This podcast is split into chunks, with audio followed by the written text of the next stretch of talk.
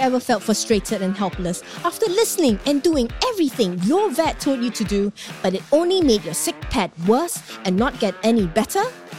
That's me in 2008 with my first adopted cat, Meow. I did everything the vet told me to do, and I realized she wasn't getting any better and only worse. So I decided to look into alternative health options and was drawn to the stories of holistic pet service entrepreneurs and their transformative journey, overcoming obstacles, chasing their passion, and creating a movement that has caused a ripple effect of positive change in the lives of their clients and pets around the world. Join me as I share the raw, inspiring journeys of these amazing entrepreneurs, their successes, and failures. My name is Emrys Wang, and this is The Raw Entrepawneur.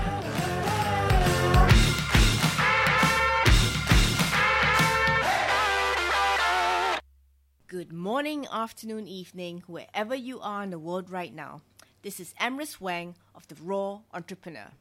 I am most blessed and honored to have been given the opportunity to do this special interview with Dr. Karen Shaw Becker, co author of the most anticipated book of the year by longevity junkies and pet parents around the world, and is already listed number one Amazon bestseller in several countries, including my home country, Singapore, and will be printed in nine languages and counting. The Forever Dog by Dr. Karen Shaw Becker and Rodney Habib, which will be released to the world on 12th of October 2021.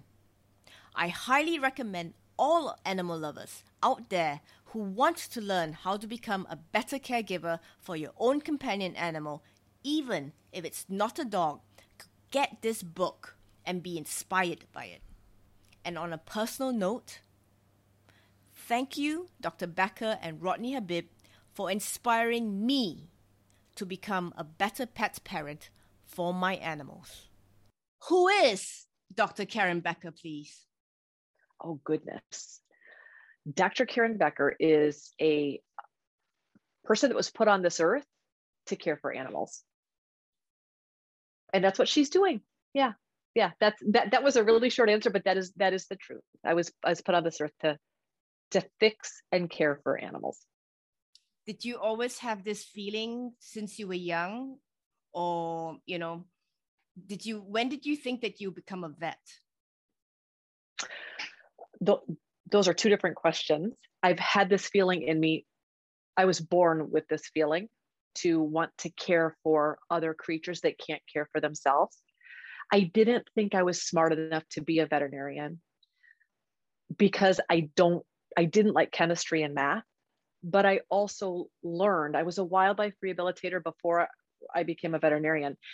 I knew when I was a wildlife rehabilitator at 14 by 16, I knew I had to become a vet, even if I didn't think I was smart enough, which I didn't.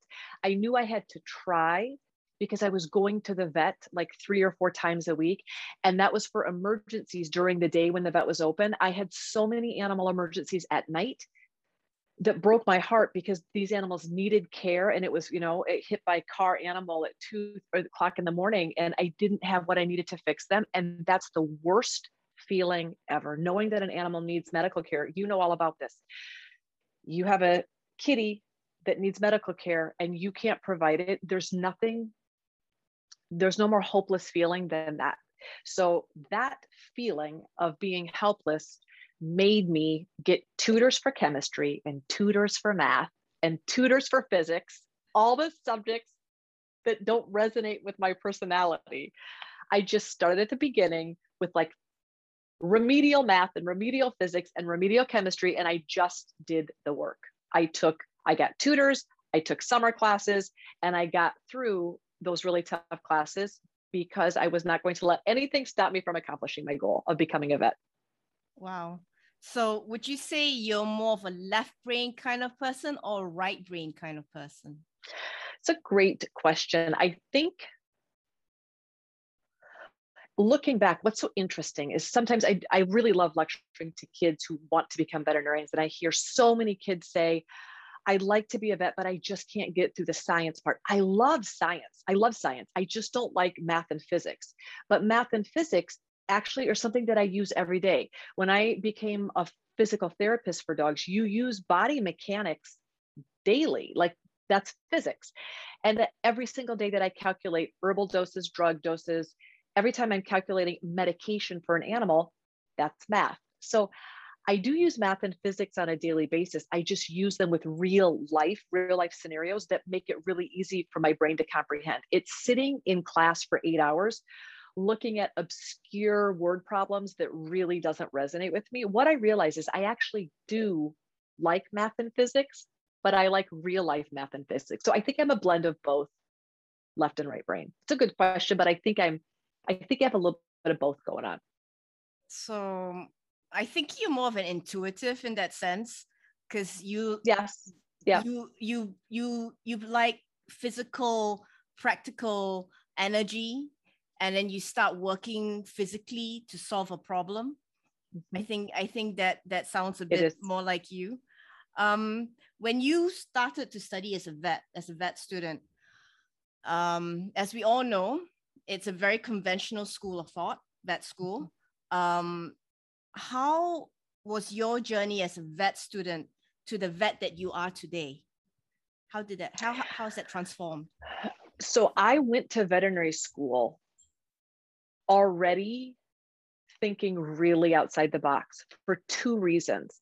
My parents are super proactive humans. So my parents already raising me eating organic food, raising me, telling me that, you know, family walks were a big thing. We walked our dog three times a day. We were outside. We were working in the garden. My, my parents role modeled a very healthy life. But on top of my parents being proactive humans, which of course then led me to be a proactive human and ask all those proactive questions. For instance, let me give you an example. My wellness class in veterinary school was in community medicine, your senior year, you go through a rotation called what community medicine or wellness medicine and it's designing vaccine protocols for puppies and kittens and that's cool i'm glad i had that experience but i remember distinctly asking my wellness supervisor, mentor, teacher, hey, this is fine designing vaccines protocols.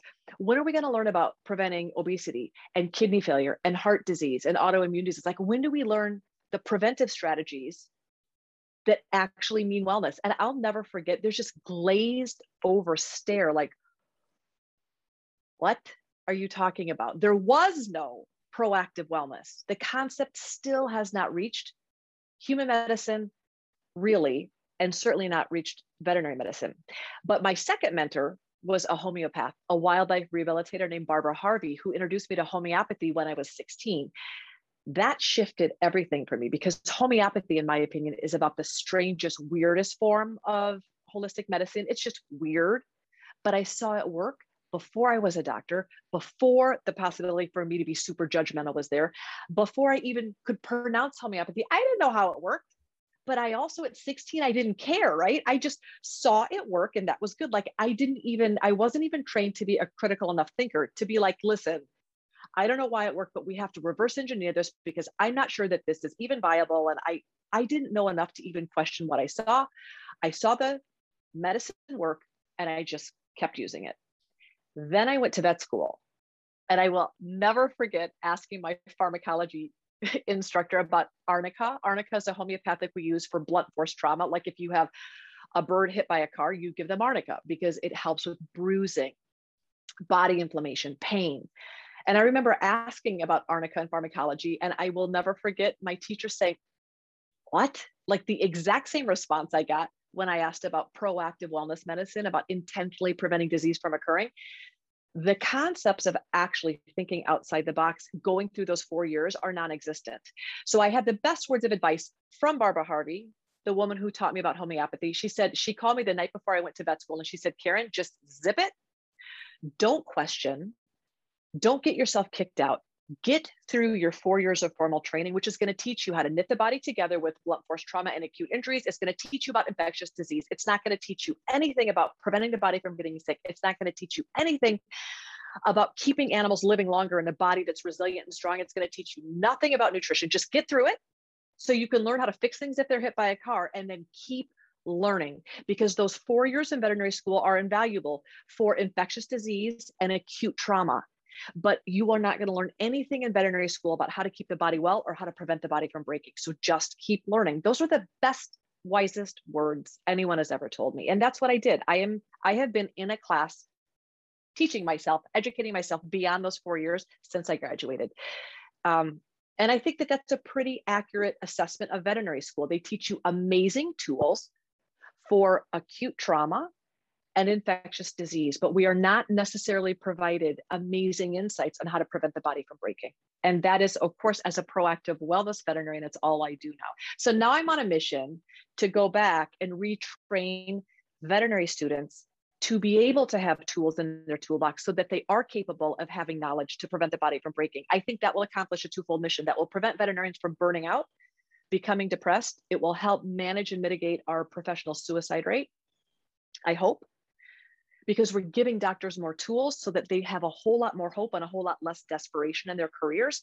It also makes patients feel so much better. We're not as doctors, we're not dealing with the heartbreak of the body breaking and then trying to patch it back together. We're partnering with our clients to prevent the body from breaking down.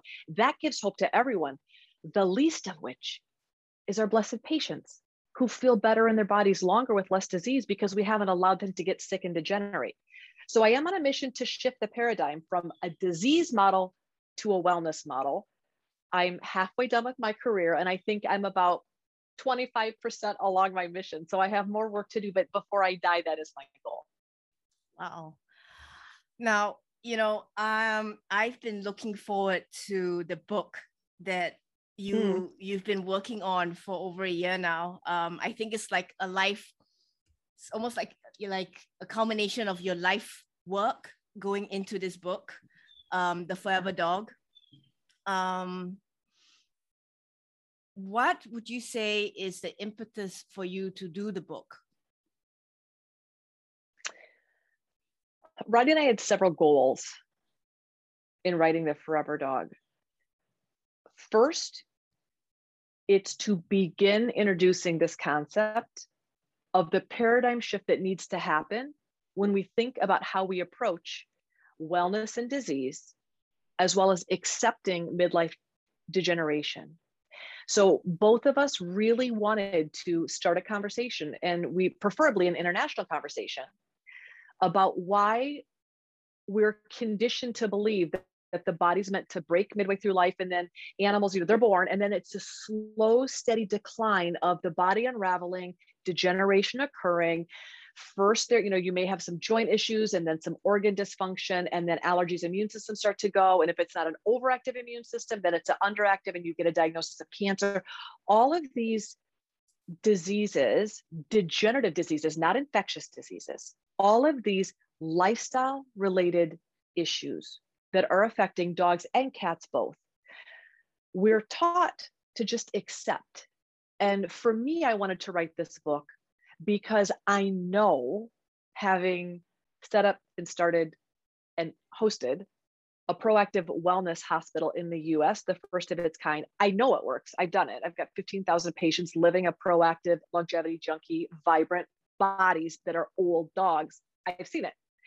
So, helping one cohort of people in Chicago was a great first step. Now I want to help the world. That was my goal Rodney is obsessed with the oldest dogs in the world and why. And so I came at this from kind of a science perspective. I want to know the research and the science behind why making better choices allows the body more resiliency. And he came at it with wanting to know from the owners, the guardian's perspective, are these dogs just genetic outliers? Like maybe it's just a fluke maybe the universe just blessed a handful of dogs and there's nothing to it. But what if there's more? What if these owners were doing some intentional things that actually doubled their dog's lifespan? If that was the case, he wanted to find out. So we came together. I went and got the science from the scientists, and he went and got the background from the owners of the oldest dogs, and then we put it together. And how long did that take for you to work on this book? Two years. Wow. That's yeah. a lot of work it sounds like the forever dog you bring the science of wellness and he brings the art of wellness together. That's correct. Yeah. He is you know? he's the creator artist. He he absolutely is that creative. He wants the conversation. He when he was interviewing these guardians of these dogs, I wanted to ask a lot more of like the nitty gritty questions, but he, you're absolutely right. He wanted to know how happy were the dogs and how did the owners judge their happiness and what level of stress was in their life. So his entire approach as a creative, as an artist, is very different from mine, but it's equally as valuable when telling the story. And the neatest part about the scientists that I interviewed is that I do see science starting to shift to allow a conversation about some of these topics like emotional stress and um, happiness factors. Those are things that when i went through vet school we were told strictly that that is not a part of the scientific conversation. You don't need to have that. Things are different. And all of the top longevity scientists that we spoke to all mentioned or focused on that emotional mental component of what makes us happy and joyful on the inside also makes our cells happy and joyful on the inside. And I thought that was pretty magnificent because that's a conversation that was not being had 20 years ago. So I liked very much this blending of the art and science of longevity coming together in this book. So, what would you say was um, the most challenging part of creating this book for you?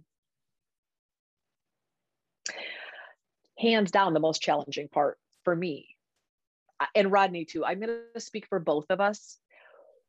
We wanted to write a book that for the 19 year old that just accidentally went to the pet store and got a puppy mill dog and feeding it the food that she got at the grocery store if she happens to see a copy of this book at her local store and picks it up, I don't want her to feel intimidated. I don't want her to feel shameful. I don't want her to have regret. I want her to feel empowered, but I also want her to be able to read it and say, I understand what these people are trying to teach me, and I'm thankful I can institute these steps. I got it.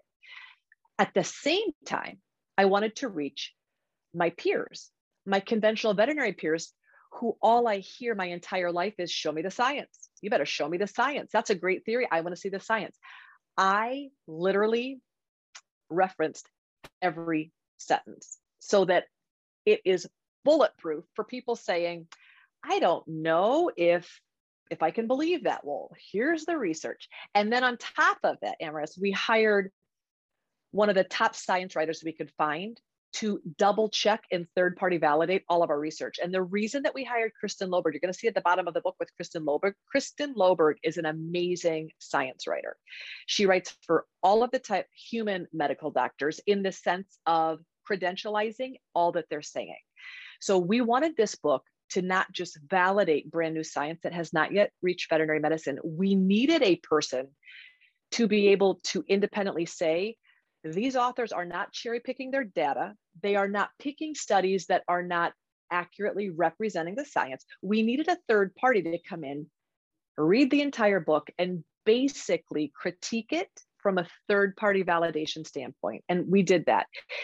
Then we recognized, of course, because we, want this book to shift this paradigm from a reactive disease model to a proactive wellness model. I know that I'm going to get my critics, of which there are many, reading this book with notepad in hand, waiting to criticize. So we also wrote this book for all of those people that are stuck in a mindset saying, I think that this is BS, but I'm going to read it just to find out. I want those people to close the book, take a deep breath, and at best they can say, I don't agree with necessarily what's going on, but I can't say why because it's all validated. I'm just going to have to agree to disagree. At best, I want to silence my critics to be able to say, we're just going to have to disagree, but I can't tell you why. So we wrote that book for all three of those people brand new pet parents, seasoned pet parents, people that don't want regrets, veterinarians that need to know more, and a lot of professional critics that are waiting to say, there's no science because we did include so much science that it's just non-negotiable. That was the hardest part. We wrote for the scientific community and brand new pet owners and veteran pet owners all in one book. The book started out, Emrys, like 700 pages. And then Harper, and then Harper Collins said, you got to cut half the book, not half. They said, you got to cut out 200 pages. It's like cutting off a limb. I, I cried. I was like, oh, every single paragraph I deleted, I'm like, oh, goodbye. It was sad, but we whittled it down to about 400 pages of what I hope, what we hope is the best information to not intimidate or make anyone feel guilty, but said and done, our goal is to give people a blueprint to cover all aspects of their dog's environment.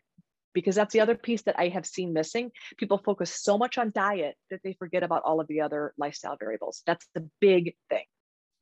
Yeah. I I love the word that you use, blueprint.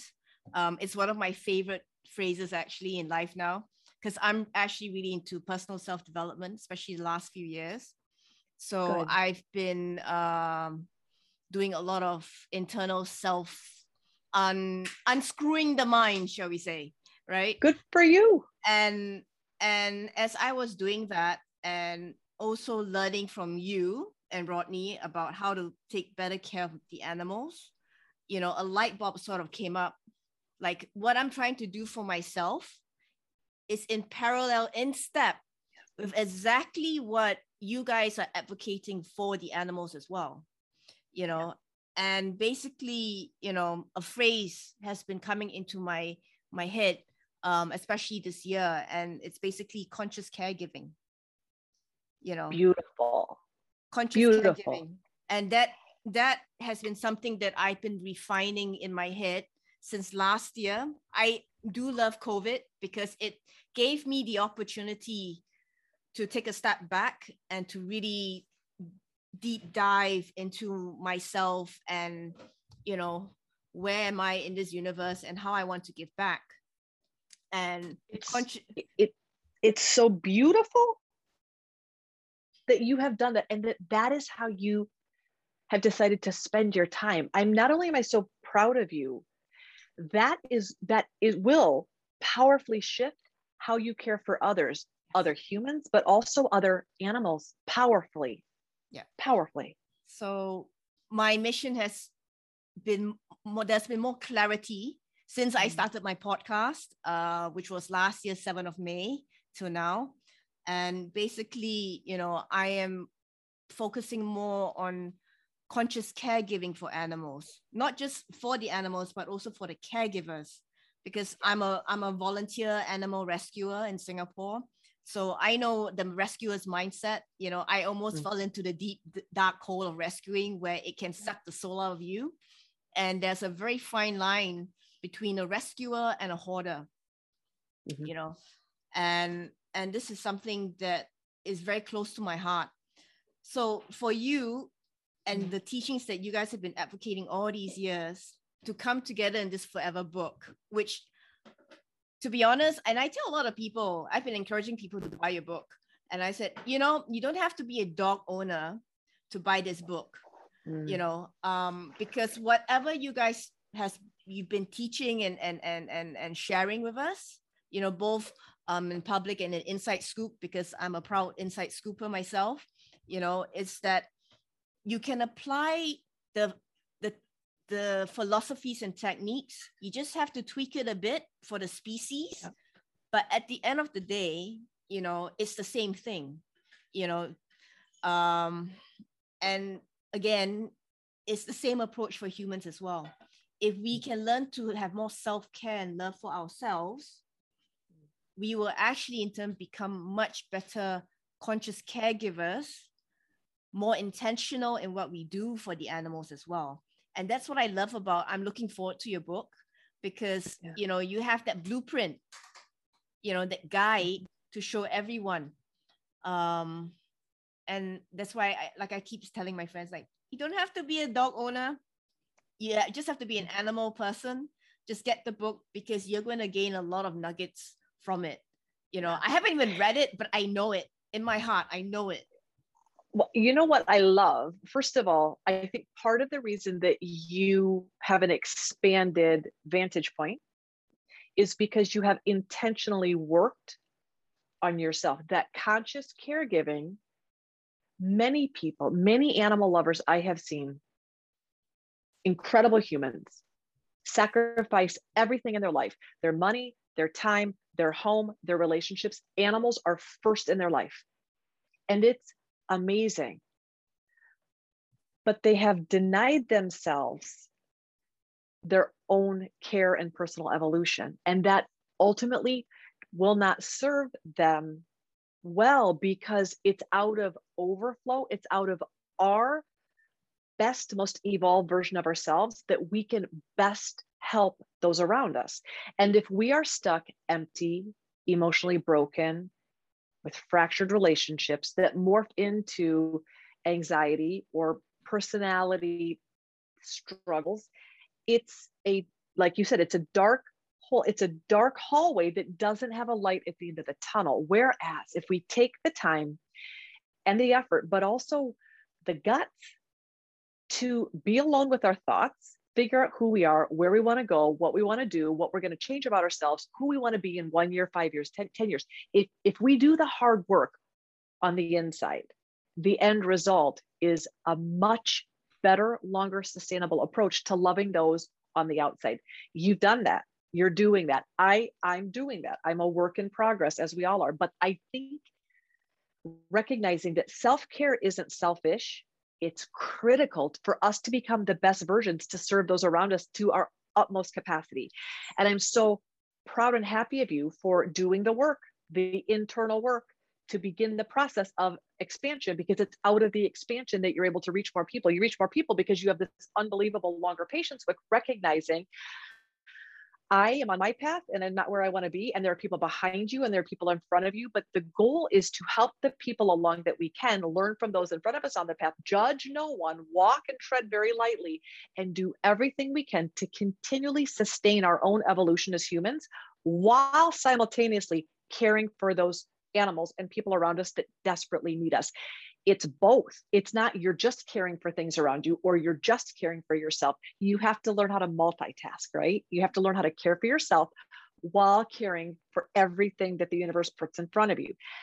And it's not an either or, it's both. And it's out of both that you will be able to rescue your whole life and not burn out, that you will be able to rescue and be a light to the hoarders around you. You'll be able to go into a hoarding situation and lovingly help discern that situation, not in judgment or with anger or with frustration, but it's because you've taken the time to ground and center yourself first, or at least in an ongoing process. And I'm so happy that you're there because if all animal loving people focused on love themselves as much as they loved all of our snot nosed, three legged, one eyed rescues, we would be at a place to be able to have a more balanced, consistent, and ongoing perpetual ability to care and love for for our whole lives it's not going to burn out and it's not going to shift we just become stronger because we're doing that internal work i think that that is part of the message that you and i and everyone else in our community need to begin talking about. One of the things in the Forever Dog book that we say over and over is that health travels up the leash. So if you can't love yourself enough to take good care of yourself, then love your dog enough because by you detoxing your home and switching to you know less toxic cleaning products and you cleaning up the air environment and you putting a water filter in. Yeah you did it for your dog but guess what? You're going to be drinking less waterborne contaminants as well. So the cool thing about animals is that for people that can't love themselves animals do provide a means for us to a roundabout way love ourselves because by loving them and by improving the environment for them we ultimately are the the we get the the passive effects of a cleaner, healthier home because of our animals. The other cool thing that the scientists shared with us that I really enjoyed was how important it is for us to have a good, clear mental state as owners and guardians because our animals know, they know whether we want to talk about it or not, we're not fooling our animals. If we have anxiety or depression mm. or any other if the monkeys are not saying good things in our brains, And if we think for a minute, we might be fooling our parents and our friends and our spouses and our, our mates, but we are not fooling our dogs and cats. And that's an important thing to know. Quantum physics. Yeah. it's And- vibration. and it's all vibration but dogs and cats can smell and feel they have a what dr Biagio D'Aniello says a you know sixth seventh and eighth sense kitties have nine and ten mm. Ki- animals are well equipped to pick up on yes vibrational differences but also the hormones we secrete in response to our emotions. Those chemo signals are secreted through our pores and our animals can smell them. That's why when we come in i mean that's why when when we come back from anywhere our animals are like yeah they want to know if we've touched another dog or have you betrayed a you know when you take your kitty to the vet and come home they want to know what other kitties you may have been around but the other thing that they're discerning is how's it going? On the inside Mm. right? Are you angry? Are you angry frustrated? Are, you- are you what emotions are flowing through our blood because our animals know? So there again if you're living in a state of chronic depression or if you are living in any state that isn't healthy for your carton don't feel like i don't want to say fixing yourself because it sounds like you're broken. But if you don't want to work up the emotional scale for yourself our animals are pretty powerful motivators because research has shown that it negatively affects their lifespan by staying in that icky state. So animals are amazing for lots of reasons, but one of the things they do is make us be better humans and guardians by default. And I love that. And we write a lot about that in the book. Yeah. I if honestly, if it wasn't for all your longevity tips that you've always been sharing, you know, and the studies, um, and then me just wanting to do do the best for my dogs and my and my cats, you know, I realized by helping them, I was Yeah. improving my lifestyle, my home environment. Because of my cat, I started to look into greener house cleaning products you know um filtered water you know things like that even the air. Um so mm. i i always tell my my friends like you know yes i'm really like into this holistic holistic lifestyle into you know you might call it the woo woo but the thing is it's because of my animals because whatever i applied to help them heal and become healthier it helps me too. That's right. you know? And and that is something that i will forever be very grateful to have animals in my life Yeah. because they they are to me they are basically like angels sent from heaven. You know Literally. here- they Yeah. yeah, they, they are here to teach us to to guide us to so that we learn to help us try and keep learning and learning and to you know learn from our mistakes learn from experience. The negative is not always forever negative. You turn the negative into a positive. You know it's like qigong um or tai chi where it's always a transformation of energy negative and positive. It's Yeah. always going to be there the flow you know? And that's what i love about you and rodney which is very interesting as you were saying. You know you guys bring the art and science together into this book. You know you have the science the science resiliency the the the the the, the technical you know skills all the, the ethics all in there you know and you yet will have the the humanity put in there Mhm. as well you know from a pet and i and don't you love i i love the fact that we can now have this conversation about both aspects that are important. Without the science community no longer getting offended and the healers which we all are. If we have you know if you own an animal or you know you're in your carton you you may not know that you are a healer but you everyone has the innate ability for our bodies to heal but we also have the ability to make excellent choices that can facilitate a healing response. So as a guardian kind of like if you own a dog or cat you are a dog trainer because you're training your dog whether you know what you're doing or not and you you're conditioning your kitty whether you know what you're doing or not. I love the fact that we can have conversations about the emotional, mental, even spiritual aspects of what, how to best supply our animals' emotional needs while best meeting their physical needs, their mechanical needs, their nutritional needs. we can have those conversations blended into one finally and that is a refreshing shift that wasn't being discussed 20 years ago so i do believe that there is evolution happening my goal for this book is because we went to the top human longevity scientists in the world. And knowing that they are doing there many of them were already studying the samples the dna samples. They're already studying the metabolomics of some of these old methuselah dogs. They were already researching the dna as well as fecal samples urine samples dna swabs. They're already reverse engineering some of these older dogs. But the cool thing is that included in the conversation was things about their environment including how much fresh air did they get and um, how much interaction did they get with their moms and dads. Yes we asked about what food they were eating and what what their chemical exposure was and did they have a job.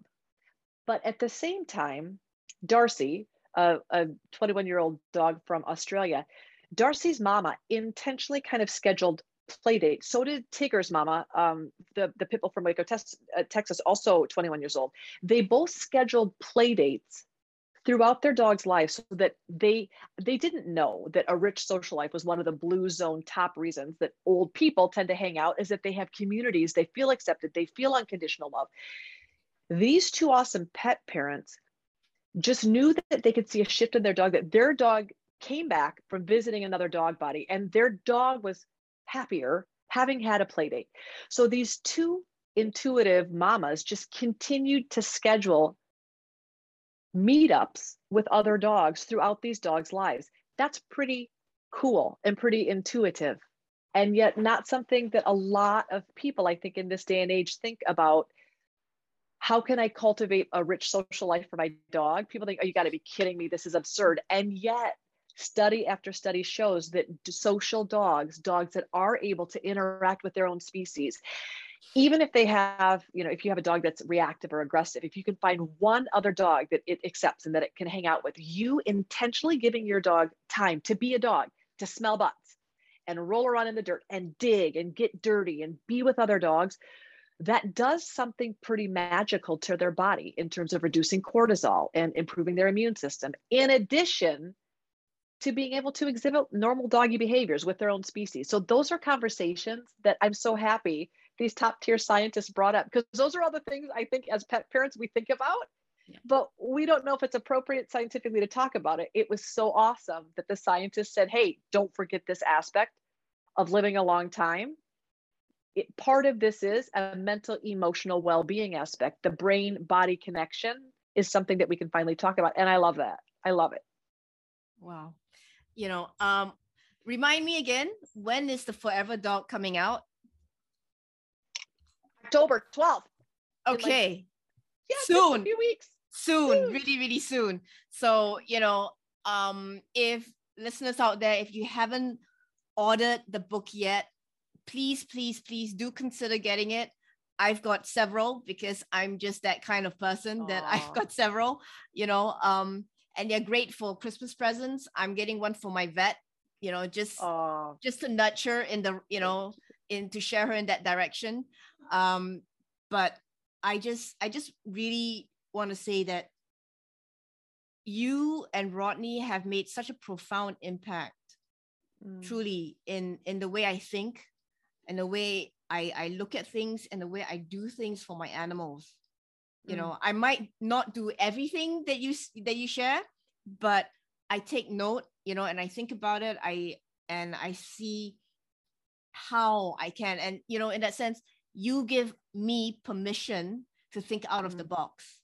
Mm. You know, you do. And I think that is what, with you looking at all those top tier scientists and, you know, in, in a sense, yeah, they gave you permission, like, hey, talk about these things. You know, it's time yeah. to talk about these things. And, you know, this book will give permission to pet parents, both dogs and cats and yeah. gerbils and rabbits, whatever, how really, in essence, to be a conscious pet parent how yeah. to use the art and science of well-being to improve the longevity of your animal. It's not just about making them live as long as possible. You want them right. to have the best quality of life. You want them to be happy because when they're happy, they're healthy. Yeah. Right. So good. So good. And I love, love, love that you are learning and what you learn have, you know, it's resonating with you. And in turn, you are talking about it. Like you started a podcast. That that's amazing. And you you're taking what you've learned both on the inside and what you've learned on the outside with the animals that you're rescuing, the people you are meeting through rescue. You are literally integrating your personal inner life with your external passionate life towards helping the animals and people around you. You're blending that, that together beautifully. And I believe that we're called to do that in this life, and you're doing it. And I'm so I'm so proud of you. I'm proud of you with the the intention of the heart that you are doing it with. You're incredibly open. You are you're you're not making judgments. You are welcoming to everyone that wants to have a conversation. And I do believe that that refreshing, balanced, kind approach is not just the direction that our animal wellness community needs to head in. We have leaders that are role modeling for the people around them how to do it beautifully. And you are that person. You're one of the lovely people working towards bringing our community together despite our differences and starting a conversation that many people need to hear about how happy, healthy humans can foster happy, healthy animals and the conversation about what it needs to be done and what the steps we need to take or some ideas and thoughts and suggestions to get there it's an awesome ongoing lifelong conversation that you are participating in and, and mightily. So thank you for your contribution to this entire wellness evolutionary platform. Uh, thank you. Coming from you, it's a great honor. Um, because honestly, um, I suffer from imposter syndrome. I suffer from, mm. you know, a lot of, um, I question my intention sometimes, like, why am I hmm. doing mm. it? Because it's so easy sometimes to uh, you know, to get overwhelmed by what people think. Um, and that is why I actually don't, I don't, I'm the worst marketing person in the world because I mm-hmm. don't even like check how many likes or followers I have. I don't even look at my downloads. I don't. Very I don't healthy. I don't Very look at that. Very healthy. And I don't just, read the comments. Yeah, I people just, are mean. I, all I, all I, all I'm, all I care about is really to talk to people that I admire and I want to learn from yeah. so that I have this Beautiful. amazing masterclass with them, one to one, like with Good. you. And and then after that, I just put it out to the universe and share it. You know, so, so good. So I just want to so thank good. you. Yeah. So good. You are you are your approach is incredibly healthy and your intentions are pure. And so I think that those monkeys that tell us we're not good enough, right? Whatever, whatever the you know the, that those those subconscious thoughts that the reel that we play in our brain has a lot of different reasons for that being input but we all experience those fears those feelings of being inadequate i think the the difference is just doing it anyway right just recognizing I'm in a state of fear, I'm going to do this anyway. Um, I, I don't like being on film or, you know, I don't like, but I'm going to do it anyway. I don't like, I don't necessarily feel comfortable doing it. I'm going to do it anyway. I think that just deciding that the passion and the desire to want to start the conversation trumps the criticisms and the self-doubt and all that comes with putting yourself out there because a lot comes with putting yourself out there. I, I if I if I chose to focus on all the people that disagreed with me and didn't like me and said horrible things, I could go down a really dark path fast. But I am choosing to keep my focus on I know who I am, I know why I'm doing this, and my job is to serve my purpose in my body on this earth, which is to to speak my truth and that's what i'm doing. And if it doesn't resonate with you i want people to say she's not my girl and that's cool and she's you know someone else's girl and we can just all exist in our space yeah. doing what best resonates with us in a, in a way that doesn't harm anyone else and yet may provide a tremendous amount of education hope and enlightenment to people that do resonate with your message. You're teaching them mightily and you're giving them hope and information that will make them better guardians that's what this is about for both of us well i want to thank you dr becker for your time um, and I hope that you know we can have another conversation sometime in the future to to follow up with everything because I think whatever you edited out of your 700 over pages, that can be a part two in the book. And I'm looking forward to the Forever Cat. Me as well. Me as well. And I love your support for, for the Forever Cat. We are too. So thank you so much for this. This is great. Wow, I'm so thankful and grateful that you took the time to listen to this podcast. It would mean the world to me if you could subscribe, download, rate, review, and share this with others whom you care about that may enjoy it as well.